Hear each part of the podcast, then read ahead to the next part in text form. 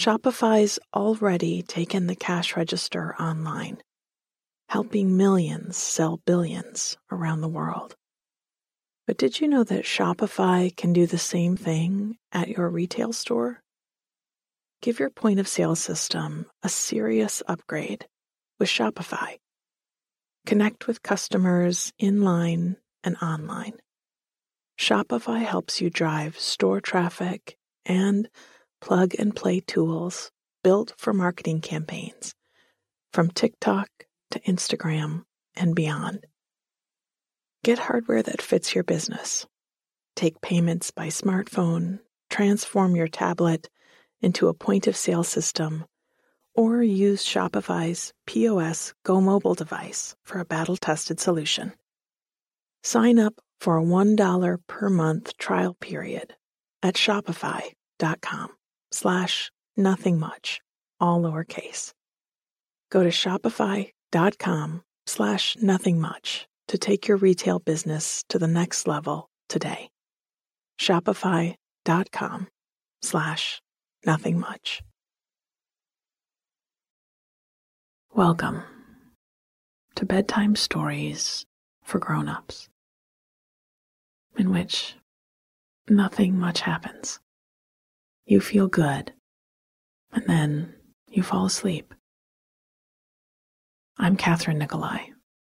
I write and read all the stories you hear on Nothing Much Happens. Audio engineering is by Bob Wittersheim. My book, also called Nothing Much Happens, is available wherever books are sold. For extra coziness, follow us on Twitter, Instagram, or Facebook. And you can always learn more or get yourself a cozy Nothing Much Happens hoodie at nothingmuchhappens.com. Let me say a bit about how to use this podcast. I have a simple story to tell you to help you relax and drift off to sleep. Not much happens in it, and that's kind of the idea. It's just a cozy place to rest your mind. I'll read the story twice, and I'll go a little bit slower the second time. If you find yourself still awake at the end of the second telling, don't worry. That is sometimes how it goes. Relax. Walk yourself back through whatever bits of the story you can remember. Lean into them, and before you know it, you'll be waking up tomorrow feeling refreshed and calm. This is a kind of brain training we're training your brain to follow along with the shape of the story, like an upturned leaf floats along on the surface of a river.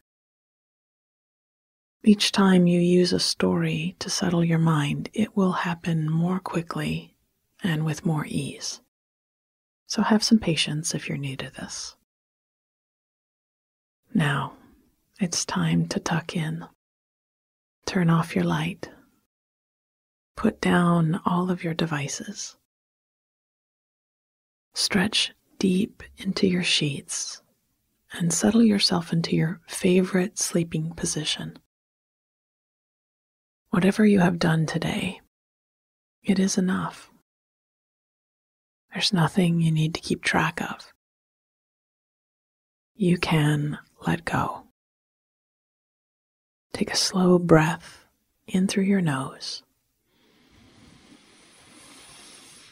and sigh it out of your mouth. Nice. Let's do that again. Breathe in and out. Good. Our story tonight is called Touchstone, and it's a story about finding something unexpected in one's path. It's also about the way we think as children thunder and lightning, and what we find when we keep our eyes open. Touchstone There are certain objects which seem to land in my hands over and over. I have a friend who finds feathers wherever they go, stuck between the pages of a library book, under the windshield wiper of their car, in their mailbox among the bills and letters. Different kinds from different birds. Some big and old as if they'd come off a lady's hat from the twenties and others tiny and light, freshly fallen from a fledgling, but always feathers. Maybe this has happened to you. You might find keys in the pockets of thrifted jackets, or foreign coins from countries you've never visited in the back of your dresser drawers. Maybe it's fountain pens, and they show up in the pencil cup on your desk, even though you're sure you didn't put them there. Or perhaps when you open your glove box and rummage around for a napkin, you come away with a handful of tokens from an arcade that closed when you were too young to see into the game cabinets. For me, it's stones. Ever since I was a child, they have shown up. And not just in the garden where you'd expect to see them. I found them in the toes of shoes I'd worn just the week before, on window ledges in the back corridors of libraries. And once, when I'd reached up into the lampshade of a reading light. On the screened in porch of a little rented cabin by the lake. A smooth, flat circle of stone fell from where it was balanced somewhere near the bulb, right into my hand. When I was young, I'd heard the word touchstone and taken it quite literally. I'd interpreted it through the lens of kid logic and felt sure it must mean a stone that when you touched it gave you some sudden burst of knowledge or power or transported you in an instant to a faraway place. So whenever I'd find another stone popping up in my path, I'd wrap my hands around it and close my eyes and wait to see what happened. And I must say that even though I was never swiftly gifted with a superpower, or opened my eyes to find I'd traveled at light speed to a market in Marrakesh or an empty moor in Scotland. I did always feel I'd learned something. I've never been much of a collector, preferring the feeling of letting go to that of holding on. So, most of the time when I found a stone, I'd carry it for a while. I'd hold it like I had as a child and wait for it to tell me its message. And then I'd leave it in some out of the way spot where I thought it might catch the eye of someone who had an eye open for it. I feel like it was meant for them to find which, of course, it was. Often it spent just a few hours in my pocket as it went from the library window to the top of the letterbox by the park. But some journeys were longer, once on a beach on another continent, at the base of a cliff that held a tiny town a thousand feet above the sea. I'd found a piece of smooth ceramic, painted in the bright yellows and blues traditional to that place. I'd carried it till a year later on a hike in a dry canyon that had been cut from the mountains in the Paleozoic era, where I found a small cave in the chasm wall that was just a few feet deep. I left it with its painted side turned down to the red dust, wondering what someone would think when at some point it was picked up and turned over. Is there a better gift to give someone than a moment of wonder? It cuts through the blurry static of background thoughts and gives you a genuine experience of surprise. And that's a rare and lovely thing. A dozen years ago, in the middle of the summer and late at night, it had begun to storm. Rain poured down, and thunder drummed through the woods at my back door.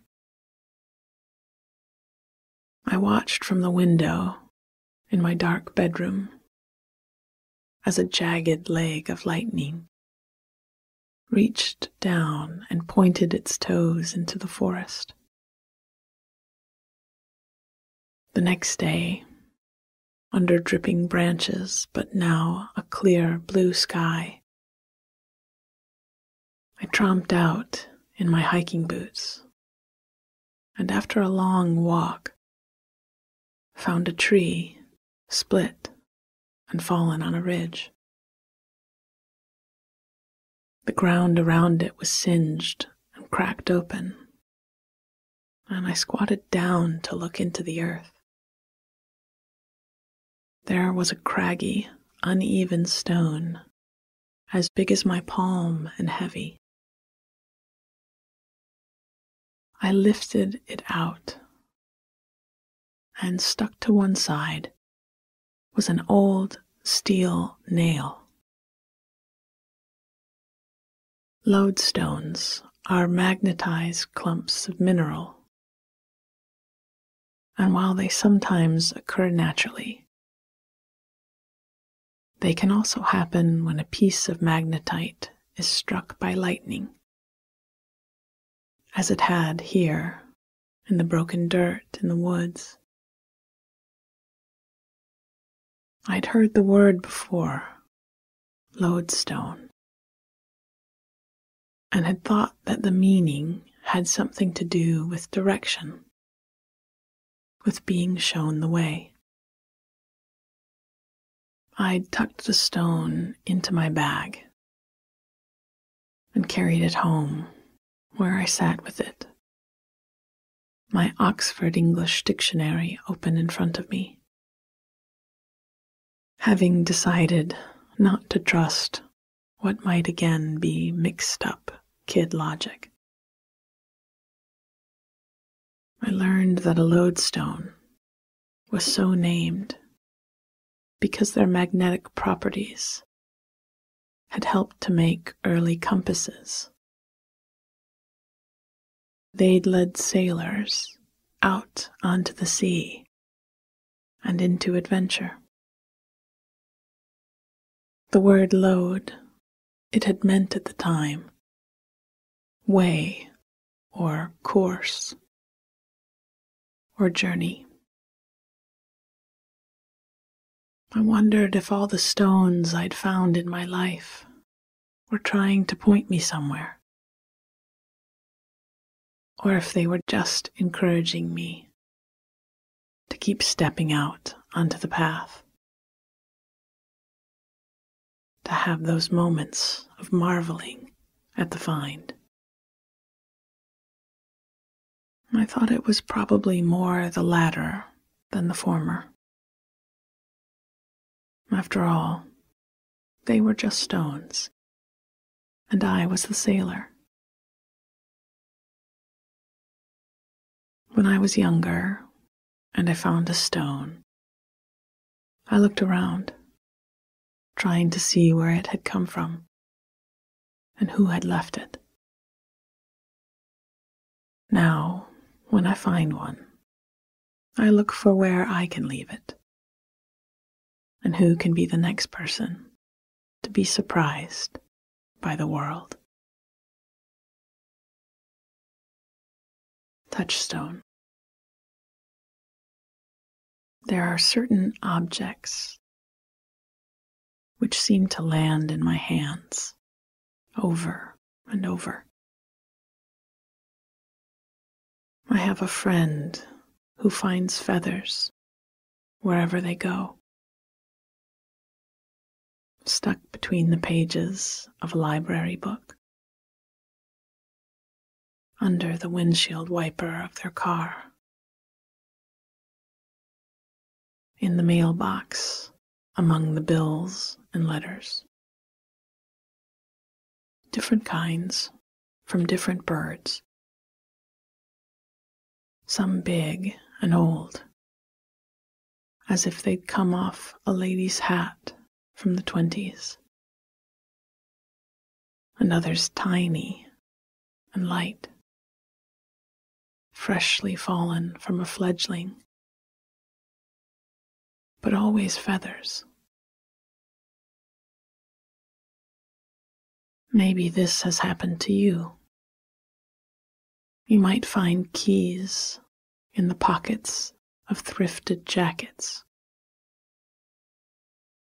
or foreign coins from countries you've never visited in the back of your dresser drawers. Maybe it's fountain pens, and they show up in the pencil cup on your desk, even though you're sure you didn't put them there. Or perhaps when you open your glove box and rummage around for a napkin. You come away with a handful of tokens from an arcade that closed when you were too young to see into the game cabinets. For me, it's stones. Ever since I was a child they have shown up. And not just in the garden where you'd expect to see them. I found them in the toes of shoes I'd worn just the week before, on window ledges in the back corridors of libraries. And once, when I'd reached up into the lampshade of a reading light. On the screened in porch of a little rented cabin by the lake. A smooth, flat circle of stone fell from where it was balanced somewhere near the bulb, right into my hand. When I was young, I'd heard the word touchstone and taken it quite literally. I'd interpreted it through the lens of kid logic and felt sure it must mean a stone that when you touched it gave you some sudden burst of knowledge or power, or transported you in an instant to a far away place. So, whenever I'd find another stone cropping up in my path. I'd wrap my hands around it and close my eyes and wait to see what happened. And I must say that even though I was never swiftly gifted with a superpower or opened my eyes to find I'd traveled at light speed to a market in Marrakesh or an empty moor in Scotland. I did always feel I'd learned something. I've never been much of a collector, preferring the feeling of letting go to that of holding on. So, most of the time, when I found a stone, I'd carry it for a while I'd hold it like I had as a child and wait for it to tell me its message. And then I'd leave it in some out of the way spot where I thought it might catch the eye of someone who had an eye open for it and feel like it was meant for them to find. Which, of course, it was. Often it spent just a few hours in my pocket. And it went from the library window to the top of the letterbox by the park. but some journeys were longer. Once, on a beach on another continent, at the base of a cliff that held a tiny town a thousand feet above the sea. I'd found a piece of smooth ceramic painted in the bright yellows and blues traditional to that place. I'd carried it till a year later on a hike in a dry canyon that had been cut from the mountains in the Paleozoic era where I found a small cave in the chasm wall. That was just a few feet deep. I left it with its painted side turned down to the red dust, wondering what someone would think when, at some point, it was picked up and turned over. Is there a better gift to give someone than a moment of wonder? It cuts through the blurry static of background thoughts and gives you a genuine experience of surprise. And that's a rare and lovely thing. A dozen years ago, in the middle of the summer and late at night, it had begun to storm. Rain poured down and thunder drummed through the woods at my back door. I watched from the window in my dark bedroom as a jagged leg of lightning reached down and pointed its toes into the forest. The next day, under dripping branches, but a now clear blue sky,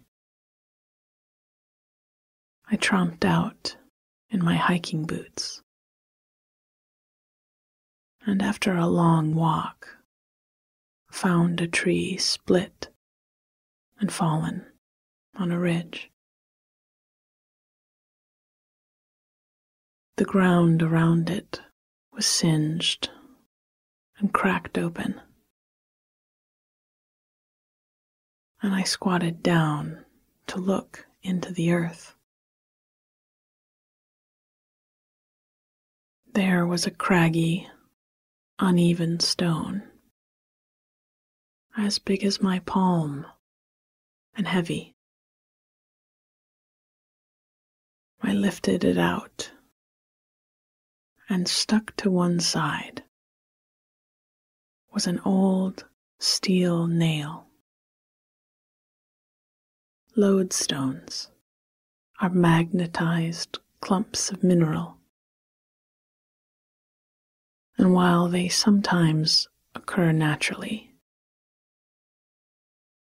they can also happen when a piece of magnetite is struck by lightning as it had been here in the broken dirt in the woods.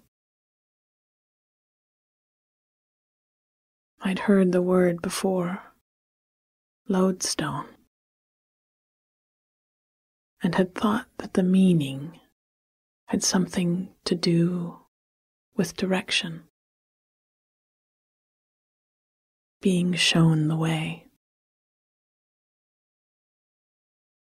I tucked the stone into my bag and carried it home, where I sat with it, my Oxford English dictionary open in front of me. Having decided not to trust what might again be mixed up kid logic. I learned that a lodestone was so named because their magnetic properties had helped to make them early compasses. They'd led sailors out onto the sea and into adventure. That word lode. It had meant at the time way or course or journey. I wondered if all the stones I'd found in my life were trying to point me somewhere, or if they were just encouraging me to keep stepping out onto the path. to have those moments of marveling at the find. I thought it was probably the latter more than the former. After all, they were just stones, and I was the sailor. When I was younger, and I found a stone.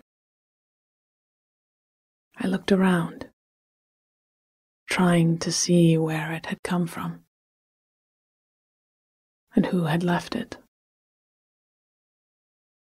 Now, when I find one, I look for where I can leave it and who can be the next person to be surprised by the world. Sweet dreams.